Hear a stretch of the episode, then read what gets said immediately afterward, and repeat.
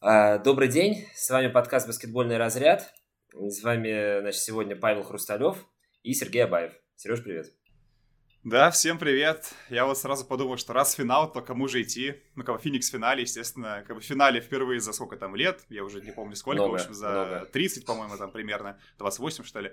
Вот, и, как бы, естественно, к кому идти, кроме как не к тебе. Так что, да, да всем привет. Толстовка соответствующая, да. А, так что обсудим, э, что там у нас происходит.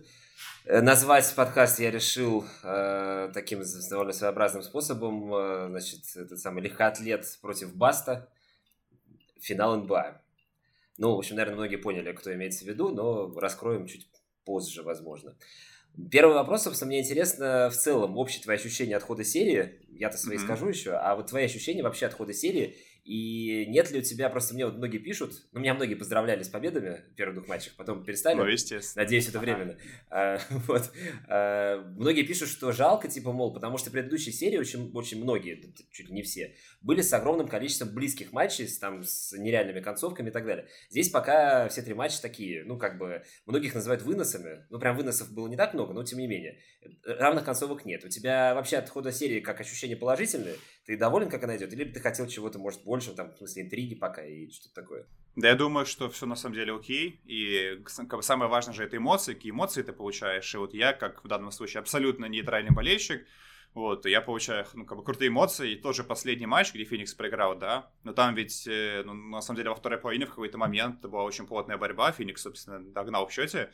И, ну, в конце уже там, да, снова Бакс оторвались. А по поводу самой серии, на самом деле, вот это чуть ли не первая серия вообще за этот плей Ну, не первая, конечно, да, но вот одна из немногих, где пока вот все складывается так, как я ожидал, в том плане, что до этого я не, как бы, я вот, у меня были свои мысли, но все получалось абсолютно наоборот, то есть я, в принципе, считал, что Бакс, они до, до, до, до финала доходить не должны, но, в общем, они как бы сначала с Майами меня ну, как бы показали, что я был неправ, потом с Бруклином, потом с Атлантой все равно, как бы я считал, что Атланта может выйти в финал спокойно в той серии. В общем, и как-то все время я не, не, ну, не мог угадать, что будет в серии. А вот в этой серии я вот прям так и думал, что Феникс он будет забирать первые два матча, потом в третьем я был, в принципе, уверен в том, что... Ну, не уверен, но я считал, что Бакс в третьем при домашнем судействе, при домашней атмосфере будут забирать третий матч.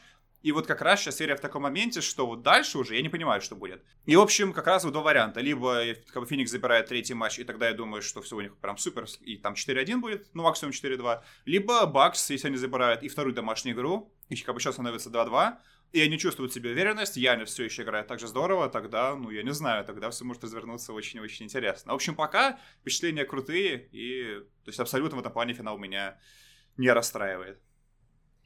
Да, я тебя понял, но вот на самом деле по поводу того, что просто в принципе команды, которые никогда не были в финале, и команды, которые не только никогда не были в финале, там игрок-то всего, насколько я понимаю, один Краудер, по-моему, был. Ну и то в прошлом году, да. По- да, по-моему, да, по-моему, да. И то в прошлом году, как бы в таком финале, он там... Он сейчас, конечно, с позиции такого опытного чувака говорит, но, в принципе, что он там особо наиграл-то, я извиняюсь. Ну, не, он, конечно, опытный в плей-офф, но все равно, то есть понятно, что... В плей-офф-то много кто опытный. Пол, опытнее Криса Пола в плей-офф вообще трудно быть, ну, финал там ну, не конечно. Было. А, правда, я не знаю, насколько это важно вообще, но для многих важно.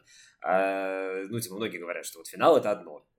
Я думаю, видишь, что тут как бы уже обе команды, они примерно в равных как бы условиях, что у одной команды опыта нет, у Бакс. Ну, хотя, не знаю, вот тут на мой взгляд, такой весь парадокс в том, в том что Феникс-то, по идее, более опытная команда. Хотя тоже, как бы, кто там опыт, ну, то есть там, там два игрока опытные, Крис Пол и Краудер, собственно. Но у Бакс, в принципе, не, не, не, ну, ну, как бы никого с таким опытом нет. Ну, Холидей, конечно, более-менее. Холидей нормально, на самом деле. Ну, Такер, но все-таки. Да, слушай, ну, на самом деле, как раз-таки я думал, ты сейчас скажешь, что парадоксально, что Бакс такая команда воспринимается вроде как молодой, но тем не менее они уже довольно много прошли вместе все. Ну, не, не все, хорошо, но вот э, Миддлтон и Янис, они очень давно... Но они, уже. да, очень хорошие. Они давно вместе. Да, и они были и два года назад уже в финале конференции, они же были... Подожди, я, у меня память может подводить, да, по-моему, они все правильно, все правильно, два года причем назад, они, да, они причем они, как, они причем ввели там в серии, по-моему, 2-0. 2-0 вели, проиграли 2-4, да. да и причем, по-моему, в третьем матче там было что-то два овертайма, если я правильно помню. Да, да, да, да, там Янис еще там штрафные в конце. Как-то так, да, то есть там вообще, вообще, там, вообще как бы могло быть 3-0 и, и все тогда уже. То есть они могли уже в финале тогда быть, так что у них опыта как раз, мне кажется, хватает, потому что это важно, когда лидеры именно уже играли в плей-офф, потому что Феникс это из трех лидеров только один плей-офф, собственно, был вообще. Долго, конечно, там был, много, но двое остальных там... Просто их многие ругают сейчас. Кстати, ладно, давай тогда сразу вот с этой темы, раз ты про Яниса так много уже начал говорить.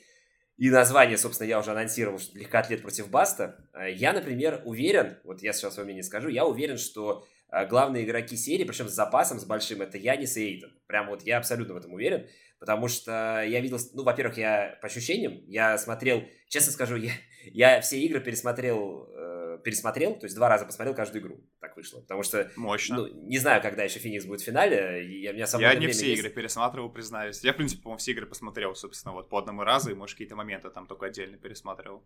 А, вот. Я просто абсолютно уверен, что Яни Сейтон, э, ключевые игроки, во-первых, это как это, визуальный эффект, э, собственно, влияет, потому что я это вижу, прям, мне так кажется. И статистику я посмотрел недавно, что когда, нет, когда есть Янис, нет Эйтона, у Милоки что-то типа плюс 43 нет рейтинг. Когда есть Эйтон, нет Яниса, у Феникса что-то примерно плюс 38 тоже. А когда есть оба, то у Феникса плюс 0,2, по-моему, что-то такое. То есть, э, ну, даже вот эта статистика, она очевидно показывает, что эти игроки максимально важны для своих команд. И мы видели, собственно, и в третьей четверти вот этой вот преснопамятной третьего матча, когда Эйтон, ну, об этом еще поговорим чуть позже, когда Эйтон сел с четырьмя фолами там сразу почти в начале третьей четверти, то сначала все было как бы вроде неплохо, когда была супер маленькая пятерка, но потом в итоге все стало плохо, когда вышел еще Каминский. Я все-таки к Янису и Кейтону. А, ты согласен? Вот короткий вопрос сначала. Они самые важные игроки в обеих командах или нет? Ну, я бы сказал, ну, Янис, понятно, в своей команде, да, очевидно. По поводу Эйтона я бы сказал, что он просто, возможно, самый незаменимый игрок. То есть смотри, в чем суть, что, на мой взгляд, Крис Пол и Девин Букер, естественно, ценнее, но они ну, грубо говоря, могут друг друга заменить. То есть, если вылетает, ну, там, условно, вылетает Криспов или Букер, один все равно может взять функции другого в нападении, да? Если вылетает Эйтон, то нет игрока у Феникса, ну, в принципе, второго толкового центрового нет, кто мог бы его заменить именно в обороне, там, фиг с ним с нападением еще, ладно, ну, хотя бы, ну, то есть, ну, ну, как бы в первую очередь в обороне. И в этом плане, конечно, Эйтон, он, э, он вообще такое большое открытие этого плей-офф, именно в том плане, как он вот как он выживает на паркете, точнее, не просто выживает, там страдает, нет, а как он на паркете остается против любого соперника, против тех же бросающих клиперс и так далее он оставался. То есть вот, Эйтон, конечно, для Феникса, скорее всего, игрок самый незаменимый, вот если так вопрос поставить, то да. Если поставить вопрос именно сильнейший, самый ценный, ну, то есть, как бы, самый ценный, все-таки в каком плане, самый ценный, то есть, я просто сомневаюсь, что, ну, не знаю, без условного Криса Пола, я думаю, в любом случае Феникса были бы там огромные проблемы, без Букера, скорее всего, тоже, как и с Эйтоном. То есть в этом плане, я думаю, что вылет любого из трех, он, ну, как бы он, в принципе, критичен. Но вот по незаменимости, думаю, что да. Думаю, что Эйтон самый ценный игрок Феникса. Вот как вообще ты отреагировал? Ты вот э, тут сказал, что третий матч э, во многом был э, равный, там, в третьей четверти. Да, действительно. Мне особенно понравился отрезок, когда 14 очков подряд набрали э, Кэм Джонсон и Микал Бриджес на двоих. Ну, вот э, там, по-моему, там, по-моему, был еще 77-73. Да, там минус 3 было. Там минус, там минус 3 было. Минус 3, да. Да, был, ну, потому что начали четверть с минус 15, а вот, а стал минус 3. Не, просто мне особенно как болельщику Феникса понравилось, что два чувака, не самых, э, которые не очень на хайпе, которые были задрафтованы Феникса, набрали 14 очков подряд, причем очень много набрали даже и индивидуальными усилиями, то есть э, бросая не с получения, а там Бриджес, я помню, забил, например, сам создав себе бросок, что очень редко бывает на самом деле. Вот, э, причем средний, то есть не из-под кольца, а средний. Это было прям очень круто, но потом все равно все э, стало плохо, и уже все становилось плохо, и Монти Уильямс все равно держал Эйтона на скамейке. У него было все, там даже в Твиттере шутили, что как же жалко, что Эйтон отфалился, он, э, значит, получил 4 фола, ведь все знают, что по правилам м за 4 фола уже игрок удаляется.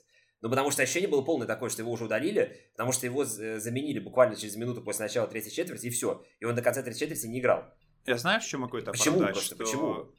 Я такое замечал, допустим, еще в том числе с Атлантой, сейчас объясню, к чему я веду, что когда команда догоняет, все-таки она ориентируется больше на нападение, правильно? А, а, а на мой взгляд, ценнее именно в обороне. То есть, когда команде нужно догонять, она все-таки хочет забивать больше в нападении, забивать в том числе больше трехочковых. И я думаю, что ну, ну во-первых, ну, как бы понятно, что замечание, да, он боялся там получить, там, что Итан получит пятый и так далее.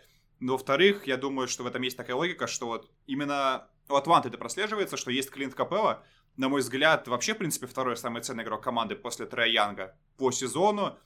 И в плей-офф, опять же, он очень большую работу проделывал. Вот, и... Но на концовке всегда он садится, ну, там, на последние минуты обычно, потому что вот если Атланте, ну, ну вот именно е, вот она должна забивать, то Клинт не самый надежный игрок и не самый в этом плане полезный. То есть он там стабильный и так далее, но Я думаю, вот это же можно применить и к Эйтону в том плане, что если отыгрываться, то, возможно, стоит выпустить еще одного шутера, еще одного снайпера, чтобы было больше спейсинга и так далее. Ну, то есть я вот это как-то могу объяснить вот так, что при... тогда, когда команда отстает, она делает ставку на форварда, а не на центрового, на мой взгляд. А я, в принципе, тебе... Помимо того, что вакууме... вот, замечания ваку... были. Да, в вакууме я с тобой согласен. Ну, да, то есть, в принципе, ты ну, теоретически ситуацию описал абсолютно правильно, мне кажется, но все-таки я, может быть, субъективен, ну, все всегда субъективны, но я особенно сейчас субъективен. Эйтон все-таки в нападении получше Капеллы, ну, так уж, ну, да, да. А, вот, э, ну, просто он более умелый игрок в нападении, скажем так. А, и... Конечно еще просто вот я-то, собственно, про что говорю. Да, отыгрывались. Там действительно какой-то момент полетела атака на атаку, там Дрю Холлиday три трехочковых подряд забил, э, Краудер вообще ничего не промахивался, то есть действительно какой-то момент полетело, и стало минус 3 в какой-то момент, как я уже говорил, но закончили это четверть с минус 22. То есть в какой-то момент вот между минус 3 и минус 22 можно было игру еще э, сохранить. То есть просто, ну, вышло так, что из-за того, что Эйтон пересидел на скамейке, игра была, ушла. Но она ушла просто, потому что минус 22. Я согласен. Я, здесь, ты... И в какой-то момент просто, ну, ты, ты же согласен, что Монти, Монти просто, он, ну, проспал этот момент. Ну, очевидно. Да, если ты спрашиваешь, ошибка это или нет, скорее да, я просто пытаюсь тебе объяснить логику. Почему, я понимаю, скорее, да, да. почему на, на мой взгляд, я же не, не могу знать, как это было на самом деле. Почему, на мой взгляд, э, Монти мог это просвать, потому что, скорее всего, у него там, там опять же, были мысли о том, что там сейчас мы попытаемся сыграть в атаку, а потом мы уже начнем четвертую с Эйтоном, у которого будет там 4 замечания, и это на, на, на последние минуты это уже, в принципе, окей. То есть у тебя как бы там есть шанс получить пятое и все еще остаться на паркете. То есть я думаю, что какие-то были вот такие мысли. Но если мы говорим ошибка это, то скорее всего да. Кстати, одна из немногих, потому что, опять же, Монти Уильямс в этом плей-офф, как он по ходу игры принимает изменения, опять же, показывает себя чуть ли не одним из сильнейших в лиге, объективно. И даже на фоне того же Бутенхольцера, э, ну, то есть Монти явно смотрится посильнее, несмотря на, на то, что по опыту он, как бы у него, по идее, опыта нет, у Бутенхольцера опыта там вагон, но нет, Монти тактически, ну, меня впечатляет больше. Ну, хорошо, а вот как тебе Буденхольцер именно в третьем матче? Давай, раз уж ты задал тему, я... давай перейдем. Давай, он же, он, же, он же получается, что на самом деле адаптировался, потому что Феникс сколько набросал трехочковых из углов, например, в первых матчах, в третьем матче этого вообще не было. То есть Самая важная адаптация... Вообще напрочь закрыты были, например. Самая важная адаптация, я сейчас открою статистику, я, ну я примерно помню цифру, но то, что он сделал, ну, короче, он набрал Брока Лопеса, это самое то, что, в принципе, ну, мне было очевидно, что ну, Брок да. Лопеса в этой серии играть много не будет потому что его просто убьют и Букер, и... Там, ну, его просто ищут. Его просто, ну, в первом матче конечно. просто была игра «Найди Брука И во втором была игра, втором, и... Ну, в первом особенно она прослеживалась. Просто вот это, мне кажется, ну, кстати, интересная, опять же, тема. Я не знаю, почему так происходит, но, то есть, вот, допустим, почему обычные ребята, ну, не знаю, там, вроде меня, еще, то, то, то, то есть, как бы об этом много кто говорил, почему мы какие-то вещи понимаем, и ну, на самом деле, вроде бы, то есть я даже не понимаю, как это в теории могло работать. Чтобы находится реально считал, что собственно, эффект Бурка Лопеса в нападении перевесить его минусы в обороне, ну, то есть, как бы, почему так? Я не знаю, он делал это, чтобы как бы Брук Лопес не травмировался психологически, что ли. Я не знаю, то есть, как бы, почему он его сразу не посадил на минут там 15-20, ну, в смысле, не посадил, а почему он сразу не, не сказал ему, что он будет играть 15-20 минут, ну, мне непонятно. И в итоге вот он в последнем матче, собственно, играет, э, играет он 21 минуту, и вместо него играет Конатон, игрок более, ну, естественно, мобильный, и который в нападении в любом случае, ну, как бы бросает по кольцу. И, ну, бросает, по идее, все равно посильнее, чем Брук. То есть, и как бы, в чем хорош Брук, это сыграть, не знаю, там, спиной, когда вот Яниса не было, он это хорошо показывал против Атланта, что он может там, там внутри, под кольцом сыграть то, что он делал раньше в Бруклине, когда они там еще, по-моему, назывались Нью-Джерси, это очень, в общем, там в давние ну, времена да, было. Да, да. То есть он всегда хорошо играл в нападении, когда... То есть он всегда играл хорошо в нападении спиной к кольцу, внутри, там близко к кольцу и так далее, там где 3-4 метра. Вот, и... Ну, короче, суть в том, что вот он убрал наконец Брука, и это хорошо.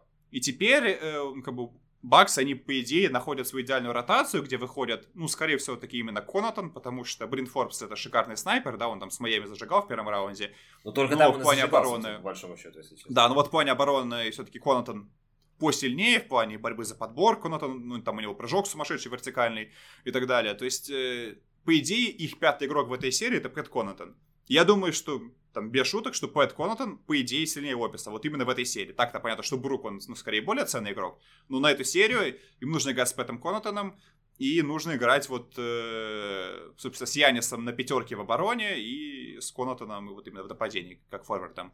Это самое важное изменение, которое вот э, которое, ну, не, не то чтобы прямо оно игру выиграло, но в любом случае это очень хороший шаг был, на мой взгляд. Я не знаю, смотрел ли ты вообще матчи Феникса с Милоки последние три года в регулярке. Ну, этот год, наверное, смотрел, а предыдущий вот не уверен, что вообще тебе это нужно было делать. Я-то смотрел, но на самом деле э, прикол-то в том, что Эйтон, как только пришел в лигу, он сразу против Яниса, вот именно против Яниса, он сразу начал круто защищаться. Прям и против первого... Яниса, кстати, да. Я да, прям с первого матча, прям, прям с первого матча, да. Ну просто э, против Яниса важнее, против Лопеса уже, наверное, не придется. Я думаю, Бунахольцер э, сочтет опыт третьего матча удачным. Ну вот, я думаю, да. что так теперь всегда будет, скорее всего. Янис, когда Янис разгоняется, конечно, разгоняет команду, играя на пятерке, это, да, это, ну, это страшновато. Особенно, когда нет Эйтона, это прям совсем плохо, честно говоря. Ну, как мне, для как болельщика Феникса, мне прям не по себе становится, честно говоря, в такие моменты. Э, а, кстати, я слышал мнение о том, что даже вот как ты считаешь, что Портис важнее, чем Лопес. Ты говоришь, что Конатон Конечно, пятый? ну, а, ну, так естественно. Портис, Нет, ну просто, ты же, ты же очевидно... Нет, ты просто сказал, что Конатон, возможно, пятый, возможно, лучше Лопеса. Я так понимаю, что четвертым ты Такера считал или нет? Или... Ну, любом, да, в любом случае, четвертым Тайкера. Ну, я думаю, что, ну, во-первых, Портис сыграл сильнее в этом решающем матче, ну, собственно, да. в третьем. Но Портис, я думаю, что да и с Атлантой он там зажигал, на самом деле. Ну да, Портис посильнее в плане броска, Портис, возможно, посильнее в плане подбора, просто Лопеса немножко ну, как бы другие сильные стороны на подборе, он игроков отсекает, а Портис именно сам подбирать может очень агрессивно, особенно в нападении, он это показывал, тоже очень прикольно. И в любом случае Бобби поподвижнее. У него тоже огромные проблемы с тем, чтобы играть на периметре, но он поподвижнее, и в нападении, ну, скорее всего, под Яниса он подходит э, даже больше, чем Брук. И ну, как бы, с другой стороны, он просто тоже играл уже не очень много, по-моему, у него минут 18 в последнем матче. То есть, а у Контона 30. Поэтому я к тому, что Контон, Но его минуты всего... какие-то яркие очень. Вот, ярче, да, его минуты вот. яркие в нападении, потому что вот как бы в этом его и сильная сторона. Он ничего не может дать команде в обороне, ну, там, э, кроме подборов. А в нападении, да, он берет, он как бы может и сам из-под карта забить, и среднее забить, и трехочковый забить. В этом плане Бобби очень такой вот именно универсальный игрок. И он, в принципе, всегда им был. Еще там, как бы, с времен Чикаго в плане атаки. Ну, то есть там стабильно, по-моему, было очков по 15, там, там более-менее приличные проценты. То есть в этом плане Бобби очень хорош. Просто, опять же, из-за того, что он в обороне не подходит против Феникса, в любом случае, я, как бы, я считаю, что он будет играть, э, опять же, не больше 20 минут за матч, на мой взгляд. У меня просто опасение это в чем? Что Эйтон не набирает фолы так часто. Потому что в него не несется э, в смысле, Янис не набирает фолы так часто, как Энис, потому что, собственно, в Эйтона Янис несется, и там ну, ладно, там на поводу судей не буду говорить, это не люблю просто эту тему говорить, но просто, ну, действительно гораздо э, легче и гораздо, гораздо легче свалить на человека, который несется себя как Янис, чем который играет против себя как Эйтон, например. Э, так, да, более, более интеллигентно, так скажем. А, поэтому у меня просто опасение в том смысле, что Эйтон будет часто на фалах теперь сидеть. И поэтому у Милоки появляется какое-то определенное преимущество. Ну это ладно, это мои опасения. Я согласен, и... нет, это, да. ну, здравая мысль, да, очень хорошая. Просто, ну, это, это довольно грустно воспринимать, и тем более э, уже видно, что Монти очень боится, э, очень боится того, что Эйтон переберет фолов, и, в общем, это стоило во многом третьей игры, как я уже сказал. Знаешь, вот о чем бы я пока говорил, что для меня, ну, как бы, что, мне кажется, тебе, как бы, за что стоит больше бояться, как, как болельщику Феникса, что во всех трех матчах, даже в первых двух, у Яниса очень хороший плюс-минус. И это да, парадоксально да, да. в том плане, был, что... Он всегда в плюсе, да, он всегда в плюсе. Да, он, да, у него в первом матче плюс один, без него команда сыграла минус 14. На да. втором матче у него плюс 3, без него команда сыграла минус 13.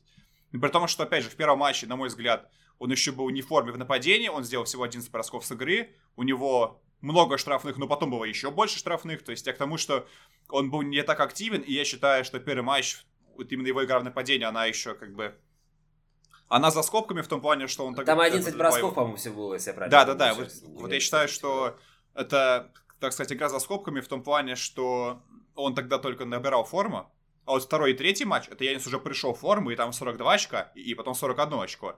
И, как бы, что, на мой взгляд, самое страшное, что пока Янис показывает себя сильнейшим игроком этой серии.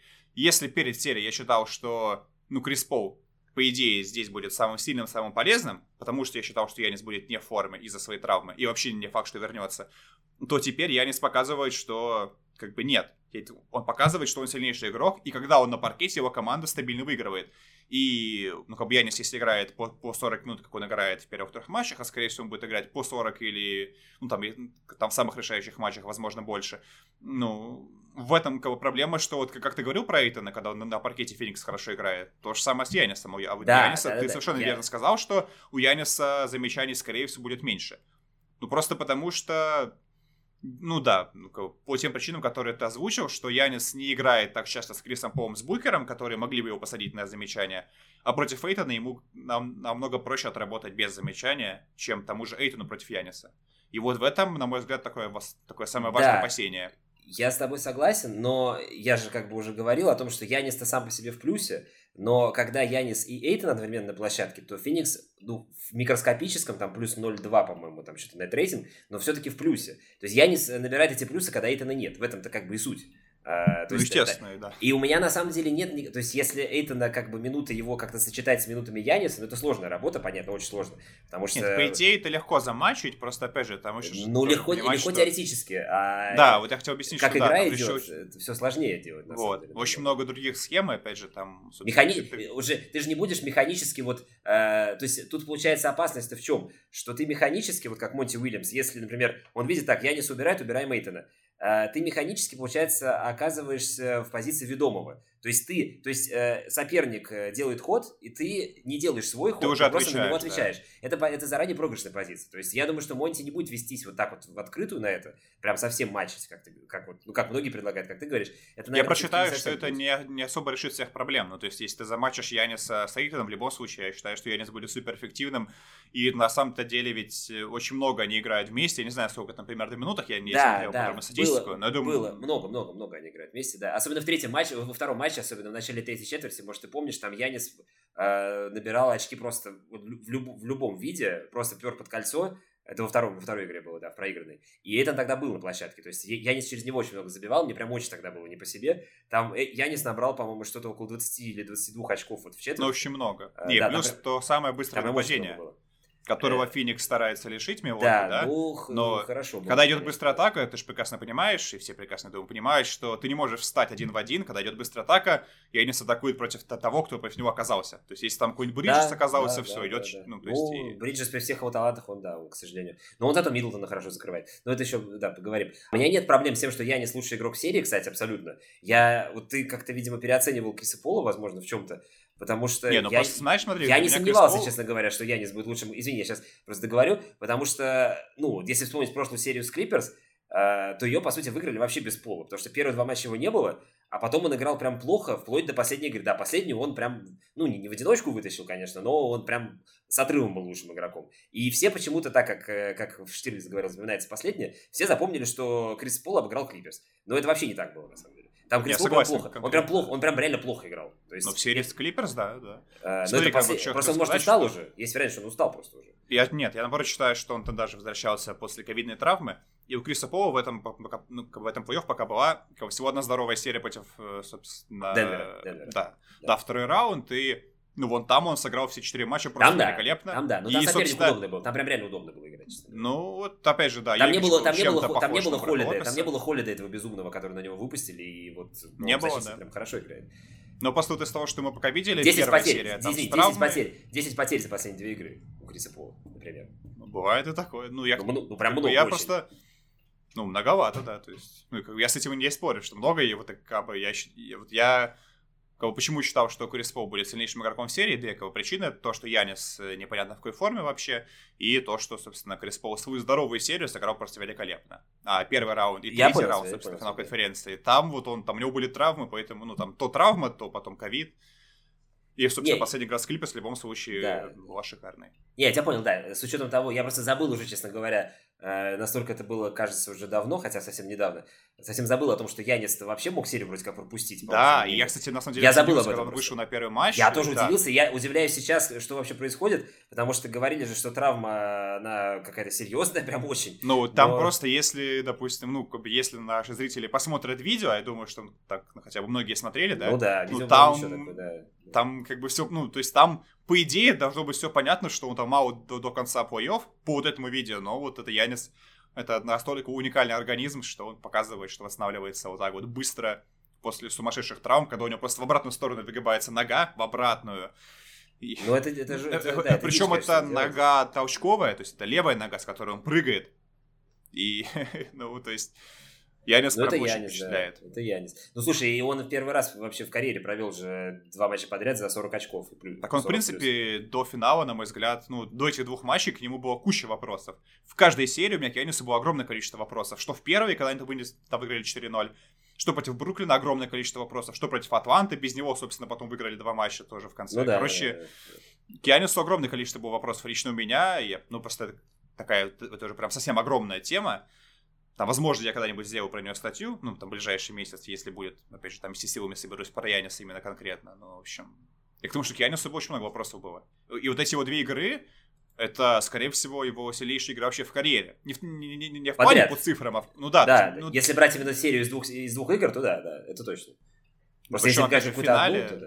Это, да, ну это удивительно, конечно, это удивительно то, что он делает. Э, ну, честно говоря, я только рад, э, потому что мне вот эти разговоры о том, что Феникс обыгрывает только травмированных соперников, мне вообще они уже откровенно Нет, достали. так это, ну, это вообще смешно. Я очень рад. Там сколько вылетал Крис Пол, сколько там, опять же, Дэвин Букер играл там ну, в маске. Ну, типа играл же, играл, значит, все. Не, я, это абсолютно фигня. Ну, как бы, это фигня. То есть в этом...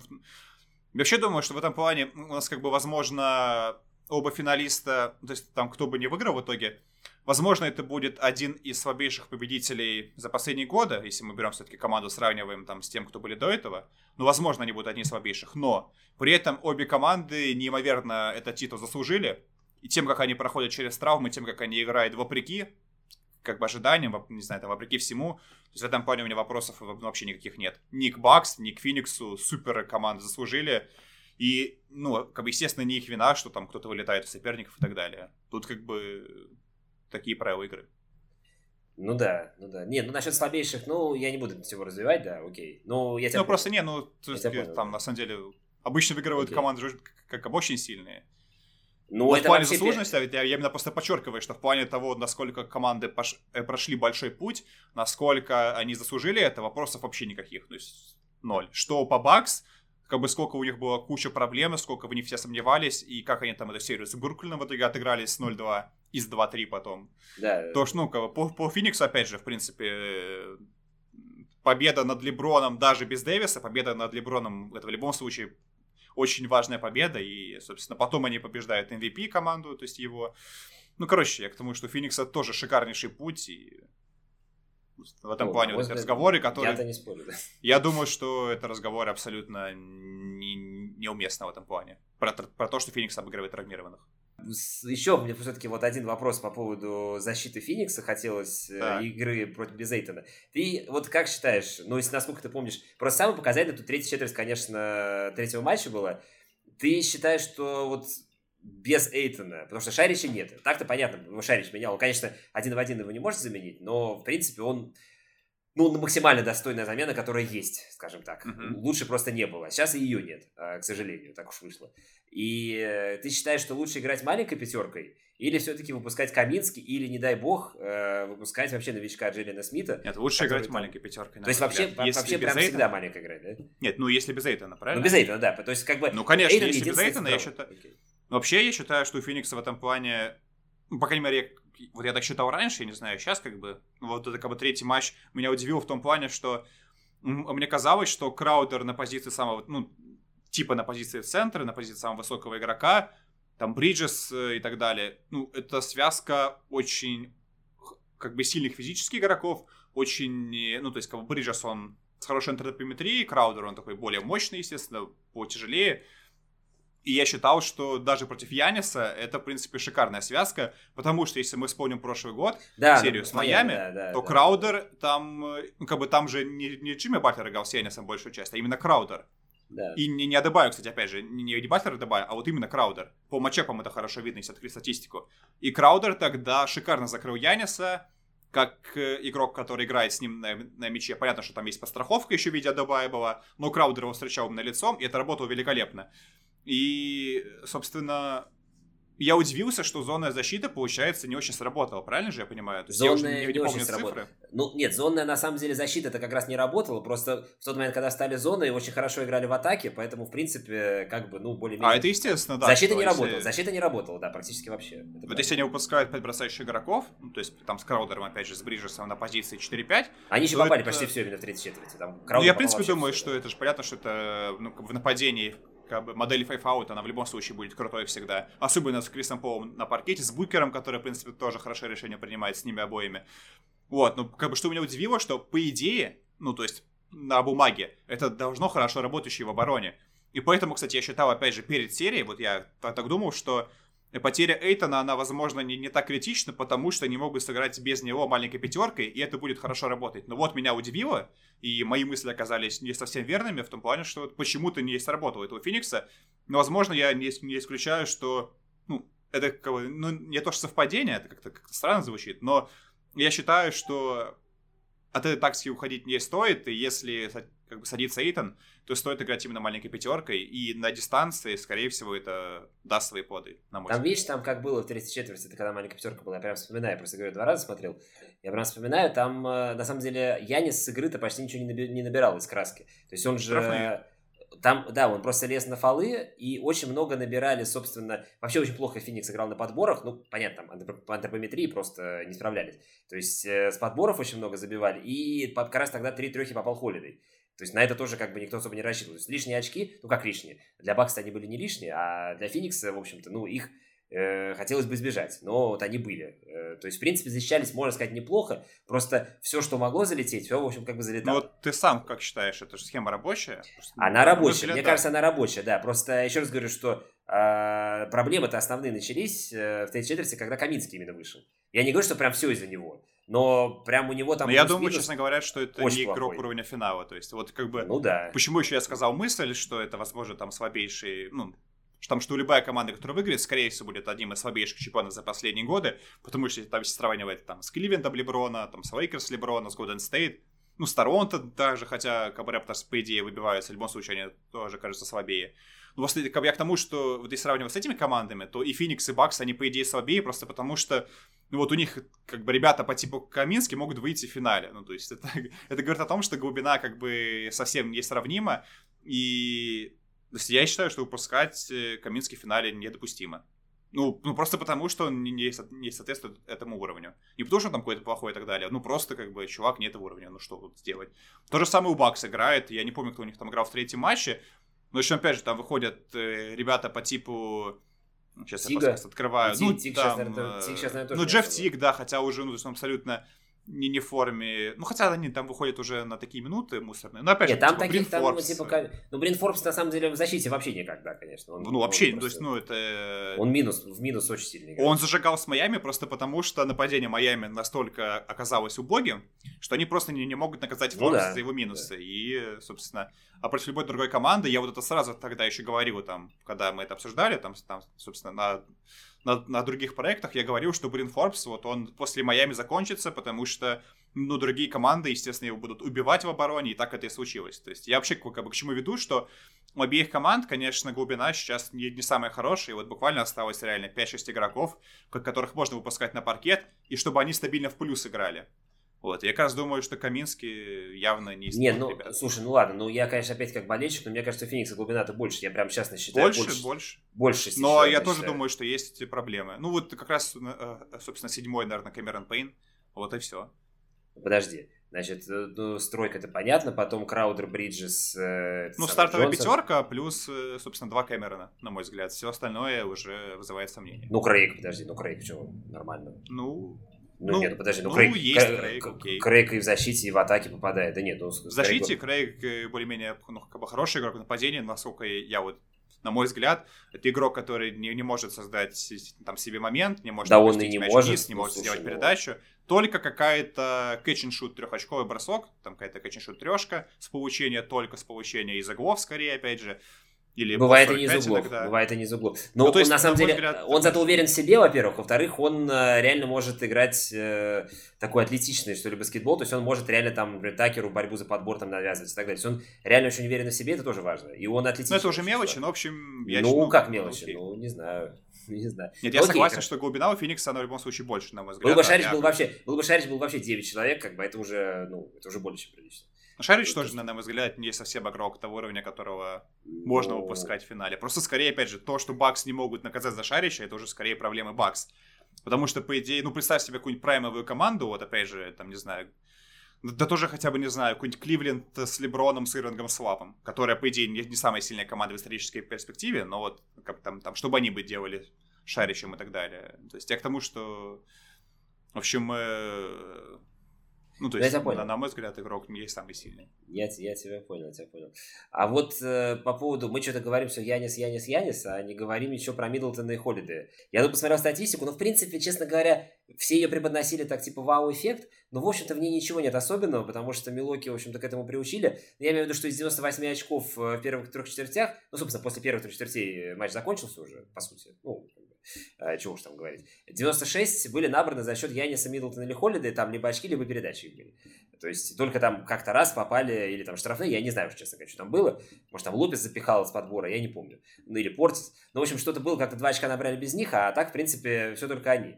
И я просто хотел тебя спросить, вот, как ты оцениваешь, собственно, игру Миддлтона в этой серии и Холлида? Особенно мне интересно, Миддлтона, потому что Холлидей, в принципе, с ним все понятно, он в защите крут, ну, мне кажется, понятно, в защите крут, в нападении ничего-ничего не попадал, хотя мог попадать. Ну, я, конечно, может, по-простому так говорю, но в третьей, в третьей игре он просто делал, в принципе, то же самое, что в первых двух, просто попадал. А, ну, то есть, баскетбол игра простая. Поэтому по нему у меня вопросов меньше, мне интересно твое мнение по Миддлтону, потому что мне казалось, что он прям, а, ну, его отдельные его матчи, причем это не один, не два, там много матчей в этом плей-офф, мне казалось, что он будет э, как бы круче, что ли. Ты считаешь, что он, он хуже, чем мог бы быть, или что ему, в принципе, не нужно быть таким крутым, потому что Янис просто сверкает так, как никогда? Я считаю, нет, я считаю, что Миддлтону стоит быть сильнее, я считаю, что и Холлиду стоит быть сильнее, но я считаю, что оба они показывают абсолютно ровно как бы, вот свой уровень. Они играют ровно так, как они и да, должны играть не в плане, как бы им стоит играть, а в том плане, как вот они ну, в том плане, как бы, то, чего вот лично я от них ожидаю. В том плане, что оба игрока максимально нестабильны, и этот плей-офф это максимально, опять же, очень грамотно показывает. То есть, если просто, ну, как бы, банально открыть э, э, количество очков и процент в матчах, то там видно, что у Миддлтона вот он вот так вот идет, то хороший матч, то провальный. У Холлида он скорее там хороший матч, потом пару провальных, потом раз хороший, потом снова два провальных. Он все-таки больше, как ты правильно сказал, по обороне работает. То есть ну, на мой взгляд, оба этих игрока абсолютно не уровня второй звезды команды чемпионской. Это, по идее, тоже видно, что, то есть, как бы, что отличает вообще звезду, ну, прям топовую, от звезды вот по типу Миддлтона. И вот именно стабильность. То есть, э, тот же самый Клей Томпсон из Golden State, он, понятно, что никогда не, не был там первой звездой, да, но он всегда был стабилен. У него почти, типа, не было провальных матчей, и он также мог иногда еще включиться, прям сыграть супер здорово. Там, собственно, там шестые игры у Клея, это был обычно его, там, собственно, такой момент славы. Вот. То есть, в чем суть, что вот бывают матчи, когда Миддлтон и Холлида не проваливаются. И это, по, то есть, по идее, у звезд первой величины таких матчей не, ну, не бывает. У того же Яниса, как бы он там не бросал свои штрафные криво, как бы там он не делал пробежки, фоловые нападения и так далее, у него все равно, даже против Бруклина, у него не было слабых матчей. У него, у него там в любом случае он набирал свои очки, да, там где-то процент проседал, но он все равно был более-менее окей. Вот, понятно, ну, то есть, и у того же Дэвина Букера, вот после, я сейчас на него немножко перепрыгиваю, в том плане, что вот меня удивляет тоже, что он тоже показывает себя все-таки не совсем стабильным игроком, в том плане, что у него очень много, там прям совсем крутых игр, да, но очень много и вот таких вот провальных игр, когда у него процент слабенький, и вот, э, опять же, вот я как бы почему говорил, что, что Феникс и ну, Милоки такие вот команды, на мой взгляд, не, не самые сильные за последние годы, потому что вот их вторые звезды, там вторые, третьи звезды, они очень часто, ну, проваливаются. Это, ну, на самом деле, то, к чему я не привык. То есть обычные команды, которые выходят в финал, это команды, на которых, на лидеров которых можно положиться и которые, ну, максимум могут провалить там какой-нибудь один матч из серии, из там семиматчевой серии, шестиматчевой серии, но не больше. А вот Холлида и Миддлтон, они, в принципе, вот показывают свой уровень в этом плане. Ну, то есть я вот как сказал, что, да, вот, вот так у них синусоидно все идет. Так это и остается. И вот видно, что, опять же, пока процент у, этот, у Миддлтона 41% с игры, у Холлида 39%. Ну, вот это, в принципе, их реальный уровень, ну, который вот, они уже показывали до Да, я тебя понял. Собственно, кстати говоря, ты так вот говоришь по поводу первой звезды. Просто у Бакста понятно, что первая звезда понятно кто.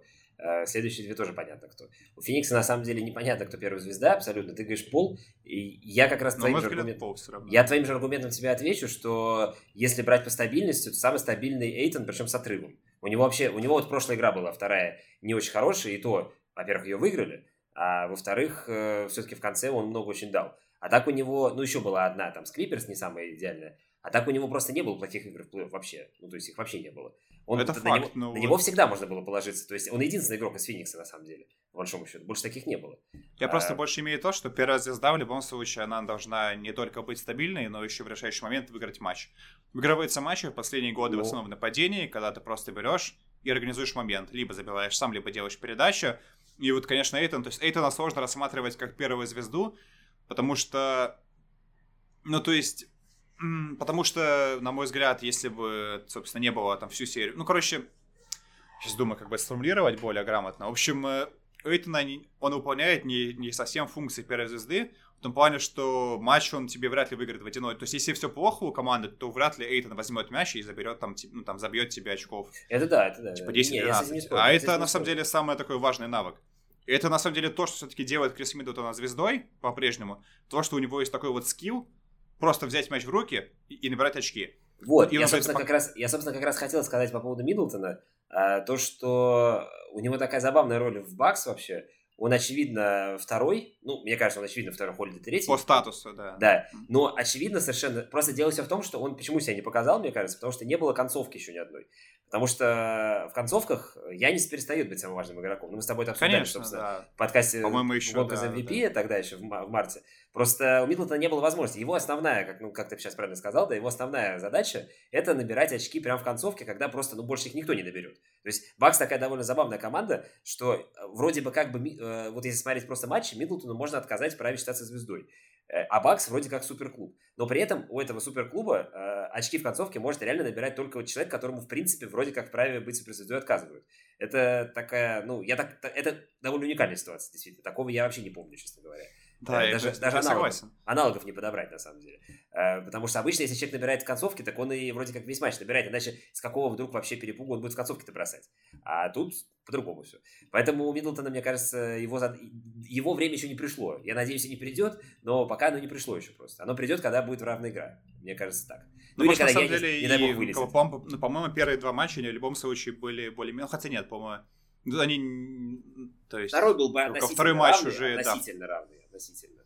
А, да хотя, я уже, честно говоря... Просто в любом случае, если команда проигрывает даже очков там 7-8 или 10, то это в современной НБА это все еще рабочий, как бы... Это да. рабочий разрыв, и вот выходи, Миддлтон и решай. Но он не выходит и не, не решает, он промахивается, и, собственно...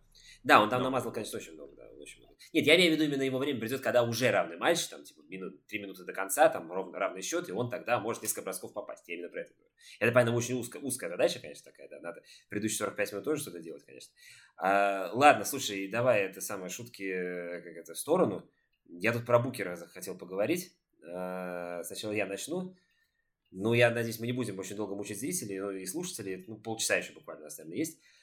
В общем, э, я чего хочу сказать, э, просто у меня очень смешанное отношение к его игре в этом плей-офф, действительно, потому у меня что тоже очень, в очень принципе, интересно. в принципе, в принципе, я всегда, ну как, я как давний болельщик команд, которые игроков, которые часто могут проиграть там из-за травмы или еще из-за чего-то, я опять с теннисом, извини, приведу пример, я за Надаля болею уже там 17 лет, и он очень часто проигрывает, потому что травмирован. Ну, то есть, ну, ну реально, прям он по ходу матча получает травму или перед игрой. И его болельщики говорят, ну, он был травмирован, не считается. Вот, типа, ну, сори, все. А я, в общем, научился уже, привык искать такие оправдания, поэтому с Букером у меня оправдания, в принципе, как бы были. И с Лейкерс были оправдания, потому что там, ну, типа, мол, а, значит, первый матч, первая серия плей-офф, там были неудачные игры, там уже было много удачных, и в итоге все-таки выиграли, так что ладно. С Денвером ну, там, там и первая меньше. игра, и последняя, вот, собственно. Да, ну, в общем, да, да, с Денвером было чуть меньше, с Клиперс, понятно, после первой, ну, лучшей игры в карьере, очевидно, там первый трипл-дабл, 40 очков там с лишним, я не помню, сколько там уже, ну, 40 точно было. Очевидно, что это была дико важная игра, то есть э, меня еще просто спрашивали, э, как я оцениваю вообще игру Букера в серии Клиперс, я сказал, что, ну, как я как тогда сказал, так и сейчас говорю, что вообще, конечно, надо бы оценить э, не слишком положительно, ну, то есть положительно, но прям без восторга. Но я э, вот реально ставлю ему плюс за серию, прям, прям плюс, без маленького минусика даже, потому что я просто, как тогда считал, так до сих пор считаю, что Клиперс даже без Кавай, это все дико опасная команда. Прям дико Конечно, опасная команда была. Я прям очень ее боялся, честно говоря. Денвер я, ну, честно скажу, это, может, болельческие ощущения, которые никому не интересны, но Денвер я вообще не боялся абсолютно. То есть у меня вообще никакого страха не было. Там что-то пугали, там MVP, не MVP. Я Нет, просто... я просто во всех сериях считал, что вот, собственно, после Лос-Анджелеса я как бы я считал, что Феникс уверенно победит Денвер, я считал, что Феникс увер... ну, не, не уверен. Ну, с Клиперс было как-то, слушай, Клиперс, они, э, видишь, я из Юты думал, что когда, ну, все думали, Кавай вылетел, две игры-то из, ну, из двух-то одну-то Юта заберет, э, но как бы хотя бы там, чтобы седьмой матч перевести, хотя бы там шестой. Но ничего же не забрали, и Клиперс сильно очень опасно, потому что Пол Джордж-то как бы над ними насмехаться, ну, я не знаю уж, как и Бака говорит, что это first ballot, э, значит, Hall of Fame, я, конечно, сильно в этом сомневаюсь, что прям все с Беллом будет. Но, ну, не знаю. Но в его словах есть Uh, да, но все равно это был Джордж. Ну, то есть, как бы, если так посмотреть, то, в принципе, у Феникса такого игрока нет. Я все-таки при всей любви к Букеру, ну, наверное, Пол Джордж на данный момент... Ну, я не знаю, кстати, я считаю, может... что нет. Я считаю, что Букер, скорее, ну, я на не буду спорить, конечно, явно не слабее, чем Джордж. А, ну, просто, не знаю, ну, Джордж все-таки в защите, короче, не знаю. Я, я не хочу спорить, потому что мне не хочется самому э, свою позицию занимать, но, ну, короче говоря, ладно, не суть. Я просто потому что Клиперс я боялся. Денвер я не боялся, э, и поэтому первый матч с Клиперс, который был без пола, э, и Клиперс были вот многие говорили, что это, наоборот, преимущество для Феникса было, что Клиперс был же всего один день отдыха после последнего матча с Ютой. Многие говорили, что преимущество для Феникса. Я, наоборот, честно говоря, думал, что Клиперс настолько на подъеме сейчас, после той игры, которую они, честно говоря, довольно иррационально выиграли. А когда, вы, когда делаются такие, ну, добываются иррациональные победы, то ты совершенно не знаешь, что будет потом. То есть потом, может быть, опять вот эта лавина, она как э, понеслась, она так и понесется и обрушится уже на следующую команду. Хотя понятно, что трудно переходить от плана. Ты там 6 матчей играл э, по одному плану с одной командой, тут через день сразу другая, конечно, трудно.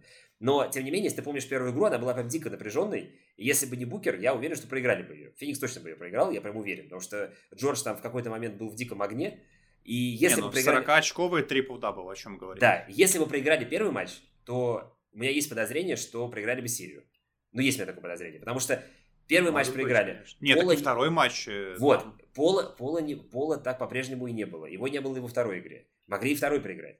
И тогда уже, ну, уже вообще не выкарабкался никак, скорее всего. Даже Пол вернулся. Но ты помнишь, как он вернулся-то?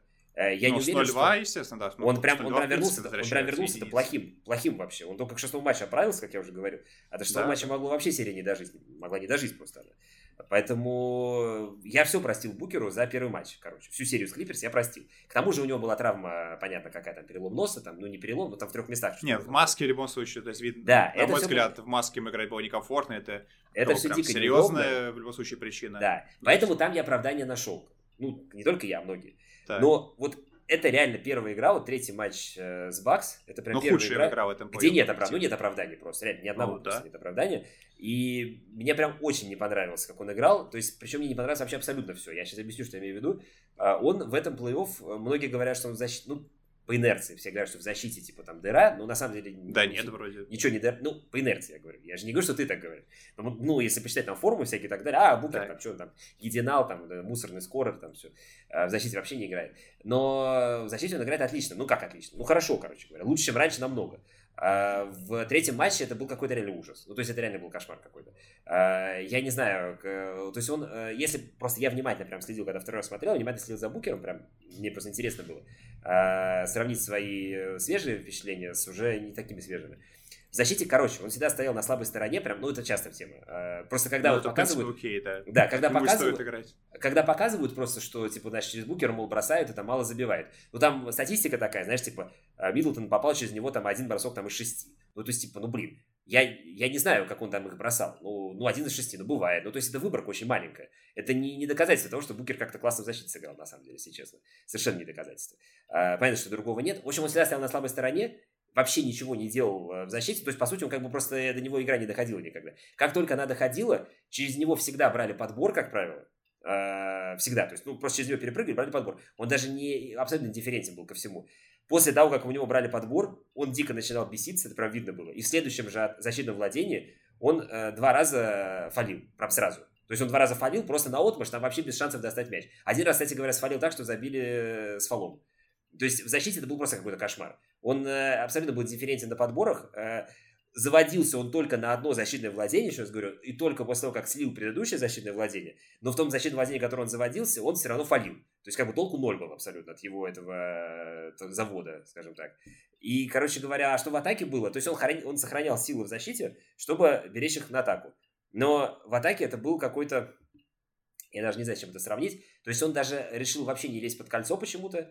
А, то есть, обычно же как? Если э, игрок Таких мало вообще игроков, которые любят бросать через руки. Букер любит очень бросать через руки, особенно в раннем нападении, там трехочковые. Это вообще, я не знаю, когда он от этого избавиться, возможно, никогда, если честно.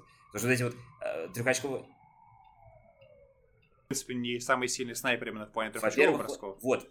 Просто второй, просто я, честно говоря, очень боялся после второй игры. Я прям вот э, третью игру садился смотреть. Я прям очень боялся, что Букер сейчас очень много будет бросать трех очков, будет очень много промахиваться. Потому что это вот, знаешь, как типа в детстве, я помню, смотрел э, еще не Лигу ВТБ, еще чемпионат России. Я тогда НБА еще не смотрел, но еще 2002 там год, 2001. И там комментировали еще старший Гомельский, по-моему, комментировал.